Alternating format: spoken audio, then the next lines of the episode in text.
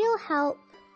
At the sight of others' faults, it is out of loving kindness and compassion that we develop the spirit of helping them. And it is out of wisdom that we observe the right way to assist them.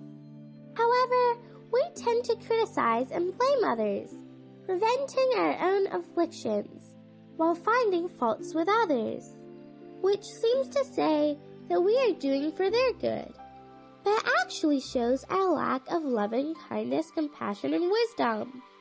The biggest problem is that we still take such an action of speaking one's mind freely as a merit, not willing to recenify it. Observe our own momentary thoughts anytime and anywhere, and face up to our own afflictions. This is exactly a kind of cultivation and practice. Do not pack up ourselves with delusion, prejudice, and words. It is not straightforward to disguise our afflictions and close our hearts. Being kind is not to expect the same in return from others, but due to our own principle of conducting ourselves. Adherence to this point makes it possible to realize the truth of simplicity, being open-minded and magnanimous instead of giving rise to affliction.